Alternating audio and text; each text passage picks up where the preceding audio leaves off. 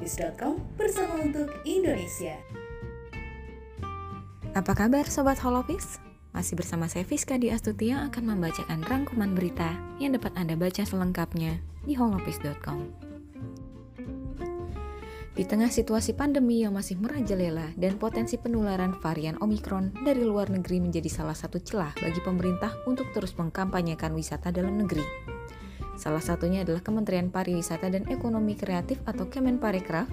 Mereka mengajak seluruh masyarakat khususnya warga negara Indonesia untuk berwisata di dalam negeri saja ketimbang jalan-jalan di luar negeri. Menteri Parekraf Sandiaga Salahuddin Uno menyebut bahwa uang di Indonesia lari ke luar negeri sebanyak 11 miliar US dollar per tahun untuk berwisata. Jumlah itu dibelanjakan oleh sekitar 11 juta orang. Sandiaga menuturkan wisatawan Nusantara atau Wisnus sudah mulai menggeliat di beberapa daerah. Di Yogyakarta misalnya, kedatangan Wisnus sudah mencapai 70%.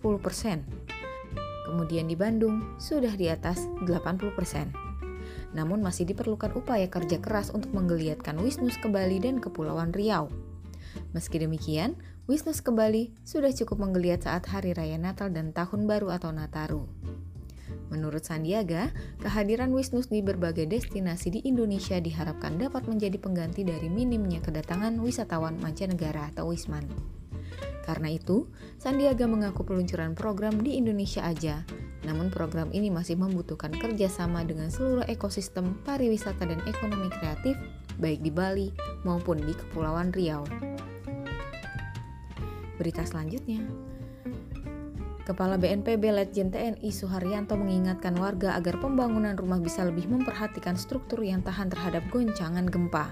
Saat meninjau lokasi terdampak bencana gempa 6,7 magnitudo di kawasan Banten, Suharyanto melihat kondisi rumah yang rusak karena konstruksi yang tidak kuat terhadap guncangan gempa.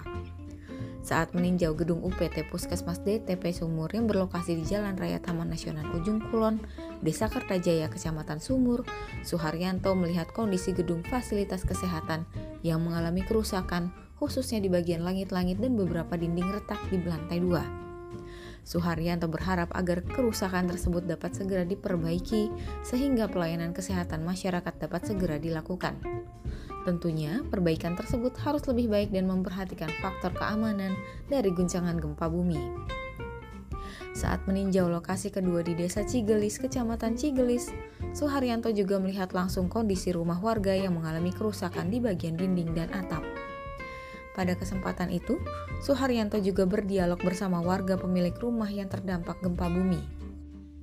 Mantan Pangdam 5 Brawijaya itu menyarankan agar bangunan rumah sebaiknya dibuat lebih kokoh dengan pondasi yang lebih baik agar tahan terhadap guncangan gempa bumi. Lebih lanjut, Suharyanto kemudian meminta kepada pemerintah Kabupaten Pandeglang untuk segera mendata dan melakukan verifikasi rumah-rumah warga yang terdampak gempa bumi sesuai kriteria dan kondisi kerusakan. Sehingga dengan data tersebut maka bantuan dan dukungan lainnya dapat segera disalurkan kepada warga terdampak. Berita selanjutnya, pakar epidemiologi dari Universitas Indonesia Pandu Riono tak sepakat jika sekolah tatap muka atau PTM 100% kembali dibatalkan karena adanya temuan penularan COVID-19 Omikron kepada anak-anak peserta didik. Menurutnya, opsi untuk kembali membatalkan PTM 100% bukanlah solusi terbaik dalam mengatasi persoalan penyebaran COVID-19 tersebut. Ia menilai bahwa penularan COVID-19 tersebut bukan berasal dari klaster sekolah, akan tetapi dari keluarga yang tidak mematuhi protokol kesehatan. Sehingga justru yang perlu dibenahi adalah edukasi kepada keluarga agar bijak sehingga tidak menjadi transmitter virus corona yang akhirnya bisa berdampak pada anak-anak mereka. Kemudian, Pandu juga mengharapkan agar lembaga pendidikan bisa menerapkan pemikiran yang positif kepada para peserta didiknya, setidaknya dalam upaya penerapan protokol kesehatan dengan baik dan benar. Harapannya, dengan tertibnya para peserta didik ini bisa berpengaruh pula kepada keluarga mereka di rumah. Menurut Pandu, jangan sampai anak-anak Indonesia terganggu lagi upaya proses belajar mengajar mereka. Berita selanjutnya, sempat disangka selalu akur dan saling mendukung. Peperangan antara Britney Spears dan sang adik Jamie Lynn Spears semakin terungkap ke publik. Kabar tersebut dibeberkan melalui memoir yang ditulis Jamie berjudul Things I Should Have Said. Berbagai kisah buruk yang dilakukan Britney dikabarkan tertuang dalam buku itu. Hal tersebut pun membuat sang kakak murka dan menyemprot adiknya melalui media sosial. Dilansir dari e-news Sabtu 15 Januari dalam memoirnya, Jamie Lynn mengatakan bahwa Britney pernah mengambil pisau dan mengunci dirinya bersama sang adik di sebuah kamar. Jamie Lynn mengatakan ia sangat takut saat insiden terjadi. Britney pun langsung membantah tuduhan Jamie. Britney juga menyebutkan sang adik sebagai sampah karena membuat cerita palsu seperti itu. Britney Spears belakangan ini menjadi perbincangan hangat di media karena kontroversi konservasi dengan sang ayah. Tak hanya itu, Britney sempat membuat gosip hangat saat bertunangan dan mengunggah foto telanjang di akun Instagramnya. Demikian berita untuk hari ini. Saya Fiska Dwi Astuti melaporkan untuk holopis.com bersama untuk Indonesia. holopis.com bersama untuk Indonesia. Halo Sobat Lopis, apa kabar nih? Seperti biasa saya Ronald Stefan mau berbagi dalam program kita yakni Cabi atau baca berita di holopis.com. Beberapa berita pilihan sudah kita siapkan mulai dari dalam negeri ataupun juga di luar negeri yang kita siapkan khusus untuk Anda para Sobat Holopis. Langsung kita ke berita pertama di mana pemerintah menyatakan gelombang ketiga COVID-19 terjadi pada pertengahan Februari mendatang. Pemerintah mengklaim bahwa Indonesia akan kembali menghadapi gelombang ketiga kasus COVID-19 yang kali ini disebabkan oleh varian Omicron. Menteri Koordinator Maritim dan Investasi Luhut Binsar Panjaitan mengungkapkan fenomena tersebut akan berlangsung di bulan Februari mendatang. Berdasarkan berbagai data yang telah kami amati, berangkat dari kasus Omicron di Afrika Selatan, puncak gelombang Omicron diperkirakan terjadi pada pertengahan Februari hingga awal Maret ini, kata Luhut. Namun kemudian koordinator PPKM Jawa Bali itu menyatakan bahwa pemerintah sudah lebih siap dalam menghadapi gelombang ketiga COVID-19 yang akan segera berlangsung di Indonesia.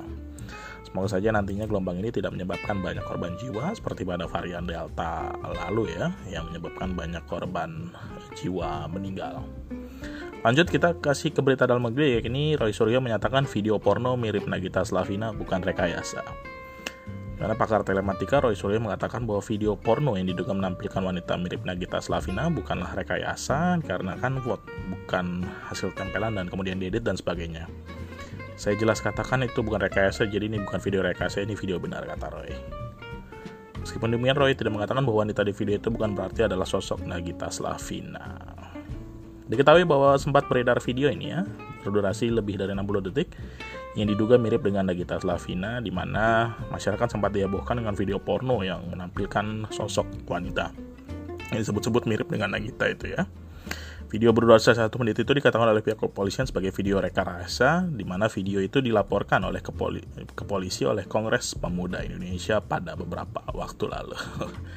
Kembali beredar lagi video ini. Semoga kita dapat segera dapat jawaban siapa sebenarnya pelakunya ya. Lanjut kita ke berita internasional di mana KBRI pastikan tidak ada korban jiwa dalam tsunami di Tonga. Di mana Kedutaan Besar Republik Indonesia di Wellington, Selandia Baru telah memastikan bahwa tidak ada korban letusan gunung berapi bawah laut di negara Kepulauan Tonga yang telah mengakibatkan tsunami. KBRI Wellington tidak memperoleh laporan adanya warga negara Indonesia yang menjadi korban, demikian pernyataan dari KBRI Wellington. KBRI juga mengharapkan bahwa insiden itu sempat mengakibatkan putusnya saluran komunikasi di wilayah Tonga. Kementerian Luar Negeri saat ini juga masih terus menjalin komunikasi dengan beberapa pihak yang ada di uh, wilayah tersebut ataupun juga di WNI yang berada di Tongga namun belum bisa dihubungi. Semoga saja tidak ada korban ya dari uh, Indonesia ya, warga negara Indonesia yang menjadi korban tsunami tersebut. Mungkin itu dulu beberapa berita pilihan dari kami Sobat Alopis untuk Anda pada eh, edisi kali ini. Tetap saksikan terus berita-berita pilihan dari kami yang bisa Anda saksikan selengkapnya di website kami di holopis.com. Saya Ronald Stephen, pamit undur diri dulu. Sampai jumpa dan salam sehat. Holopis.com bersama untuk Indonesia.